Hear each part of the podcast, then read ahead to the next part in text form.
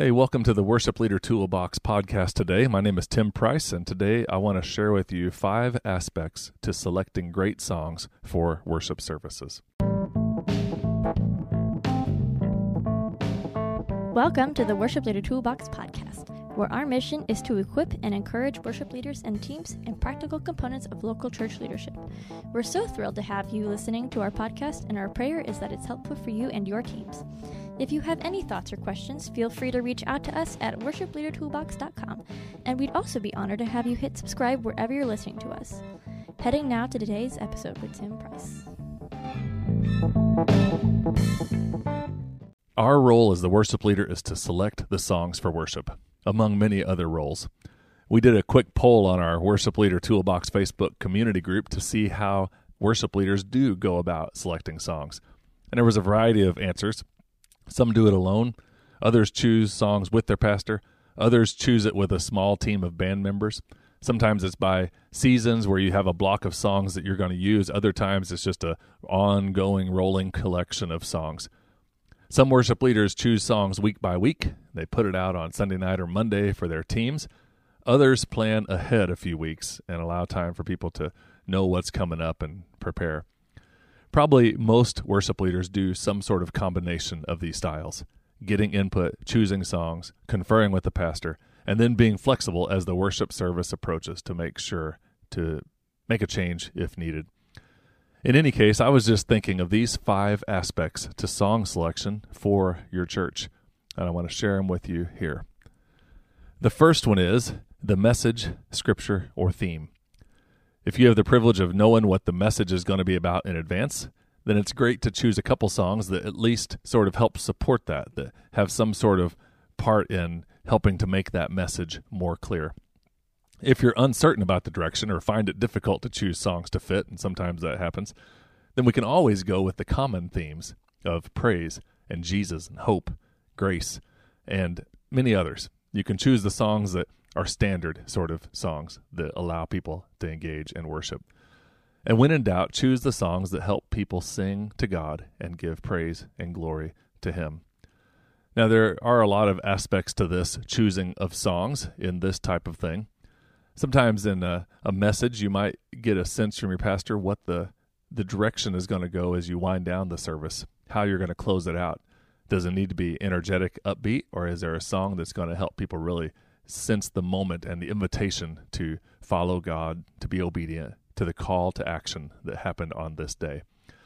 Other times you do know the message is maybe plotted out for a sermon series or a semester or a year or whatever the case is with your leadership team. And in that case, there are opportunities for you to choose songs and put together the list. But I always like it, and this might just be personal opinion and personal preference, but I always want the worship team to support the work and role of the pastor of the church. And so if we're a couple weeks out and we've had the songs chosen for six weeks, and the pastor comes and says, Oh, this song would be a great fit. I want our team to stay nimble and flexible enough to be able to pull off a different song that's going to fit well for a closing or some other aspect of the worship that day. So the message and the scripture and theme is all part of that. The second one is the ability of your team members. When selecting songs, good leaders take into account the ability of the people in their bands. Stretching your team is good. We definitely want to grow them in music. We want to give them opportunities to learn new things and learn new songs and you know do different combinations of instrumentation or or different flow of songs with instrumental breaks or whatever the case might be.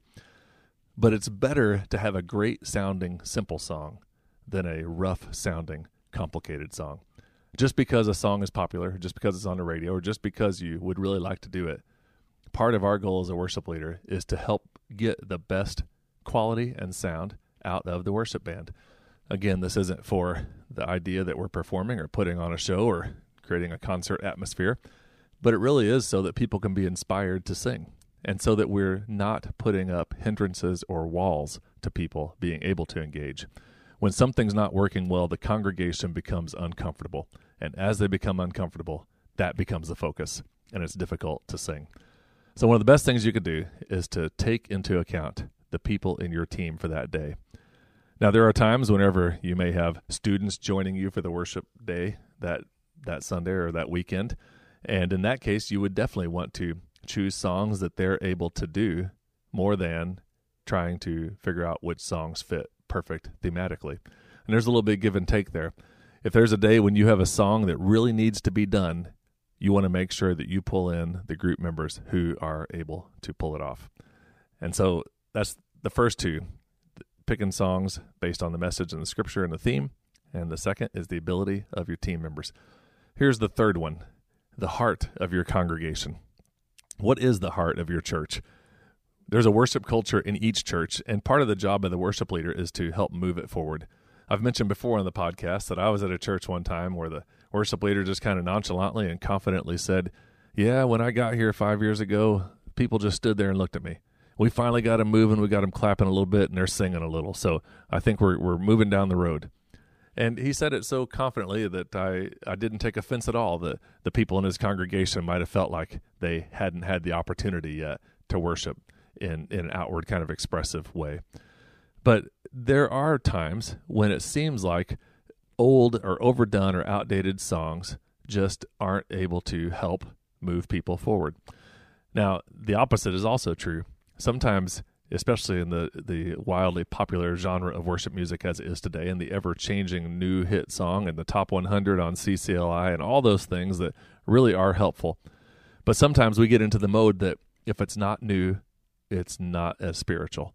Well, the old, overdone, and outdated song at times might be the one song that you need for that moment.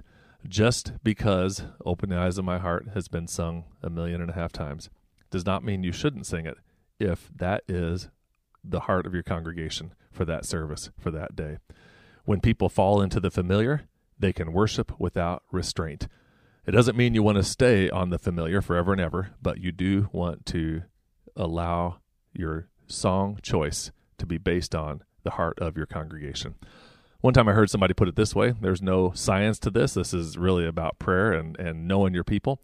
But he said, choose the songs that are in the hearts of your people. Choose the song that they need to sing. And so that little phrase, even though I'm not totally sure how that can really totally be done, has stuck with me.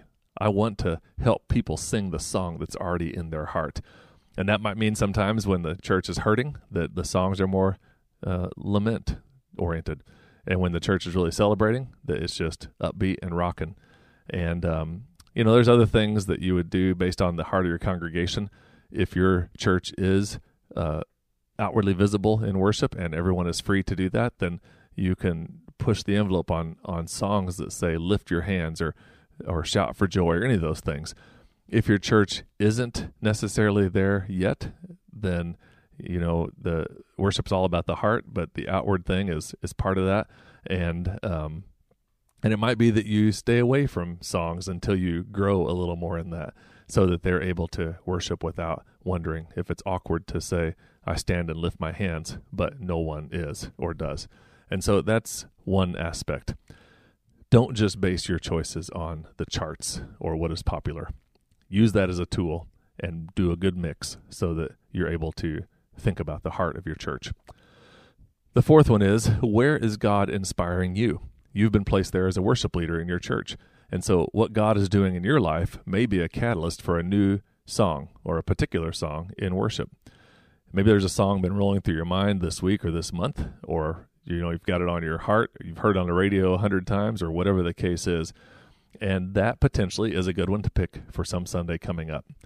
Often, if there's a song you want your church to learn in the future, you just pick a random Sunday and throw it in there and slowly build it until it becomes the time. We've often done that leading up to Easter, where we might learn a couple new songs in January and uh, throw them in again a month later. And then by Easter, they feel like they know it, but it's still really new. And it's a perfect kind of combination. Songs that have inspired you that you teach the church. And who knows, you might actually be inspired to write a song for your church. There's a, a lot to uh, knowing the heart of your people and knowing what's coming up. And a song that is written specifically for a church has a whole nother um, level of energy and connection. And whatever the case, it's good that you and your team are inspired to sing a song because the best leadership is going to be the enthusiastic team that is really wanting to be there singing. and be inspired about those songs and those lyrics. And that is what's going to be contagious.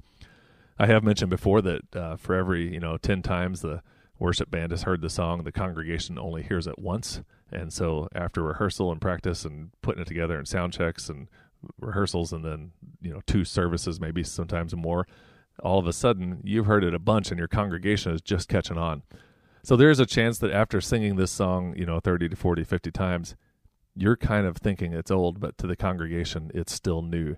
So in those cases, you just have to be inspired by the fact that the congregation is connecting. And as they connect, it's kind of new and fresh again for you as well.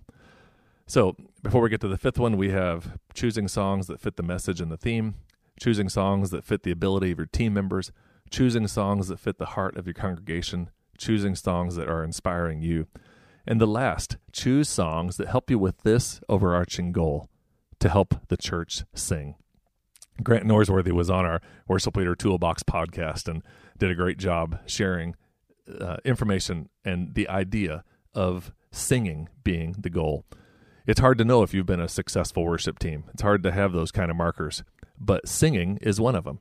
When the congregation is singing, the worship band is doing well at their job. And so the goal being voices lifting up praise to God. That is an outward and visible, easily noted sign that you're choosing songs that are helping it happen. What's interesting is is as you choose these songs with those goals of helping the church sing, then you start realizing what is working and what's fitting and you start building momentum as you build momentum, there's a Sunday you could take, you could do something totally different, and you know it's going to be okay because your goal is for the congregation to sing, not necessarily to put on this certain type of of uh, image. Incidentally, the goal that people would be singing also helps in other areas of your ministry. Maybe you're dealing with some sort of issue of um, stage presence. That's going to hinder people singing or maybe there's some sort of issue with the volume of the band or the drummer or the audio system in general. And um, each of those things, you're able to meet up with your team and you're able to say, hey, what's our main goal? It is to get people to sing. And is this helping our main goal? If the drums are so loud or the sound is so loud that people can't even join in in lifting their voices, then you might need to shift a little bit and make a change so that you are able to do it. But in choosing songs, you want to pick songs that your church can sing. This plays out in a couple practical ways. One is that you don't just have three or four new songs all at once. Even when we go lead worship at other churches, I will try to determine at least three of the five or six songs are worship songs that they sing on a regular basis or at least know pretty well. And then we might throw in a couple new ones just because they sort of expect something new if there's a guest worship band. But if the goal is going to be singing, then that is going to help you build a framework for what you do in choosing songs. But here are the five again choose songs based on the message in Scripture, on the ability of team members, on the heart of the congregation, on where God is inspiring and leading you, and with a desire for the church to sing.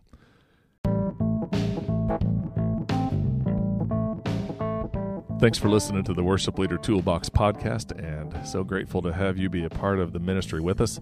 And we'd love to have you rate and share this podcast to um, put it together for uh, your team to listen sometime, maybe to send to other worship leader friends.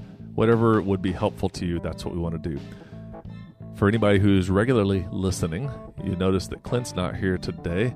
He'll be on uh, future podcasts, but we um, we've got a, uh, new geographical hurdle to un uh, overcome, and uh, he's gotten a new opportunity to serve in another part of our state. And so, Clint, we appreciate your ministry on the Worship Leader Toolbox podcast, and we'll be getting connected soon. Thank you all for being a part of today, and we'll see you next time.